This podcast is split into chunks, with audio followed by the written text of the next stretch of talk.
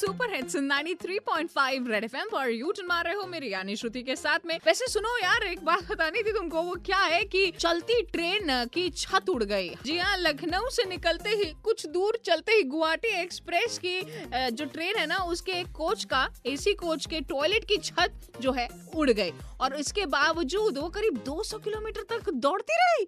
भाई साहब मतलब कि जिस तरह से इंडियन रेलवेज डीरेल हो रही है लेट हो रही है, खराब हो रही है, कॉकरोच मिल रहा है खाने पे, ये हो रहा है वो हो रहा है चाय टॉयलेट में बन रही है और अभी छत उड़ रही है। तो भैया, अब तो माए जब अपने बच्चों को भेजेंगे ना ट्रेन से किसी जर्नी पर तो कुछ ऐसा ही कहेंगी। बेटा, ले, दही, चीनी खा के जा। एक काम कर, ये लाल वाली शर्ट पहले तेरे लिए लकी होती है।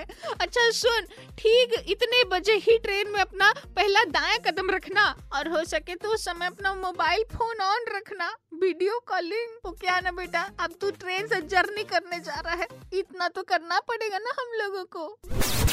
तो भैया, लगता है इंडियन रेलवे वालों को ना अपनी नई नई सुविधाएँ अनाउंस करने के पहले ट्रेन की और उससे जुड़ी जितनी भी चीज़ें हैं, उसकी मरम्मत और मेंटेनेंस कहते हैं ना वो करा लेनी चाहिए।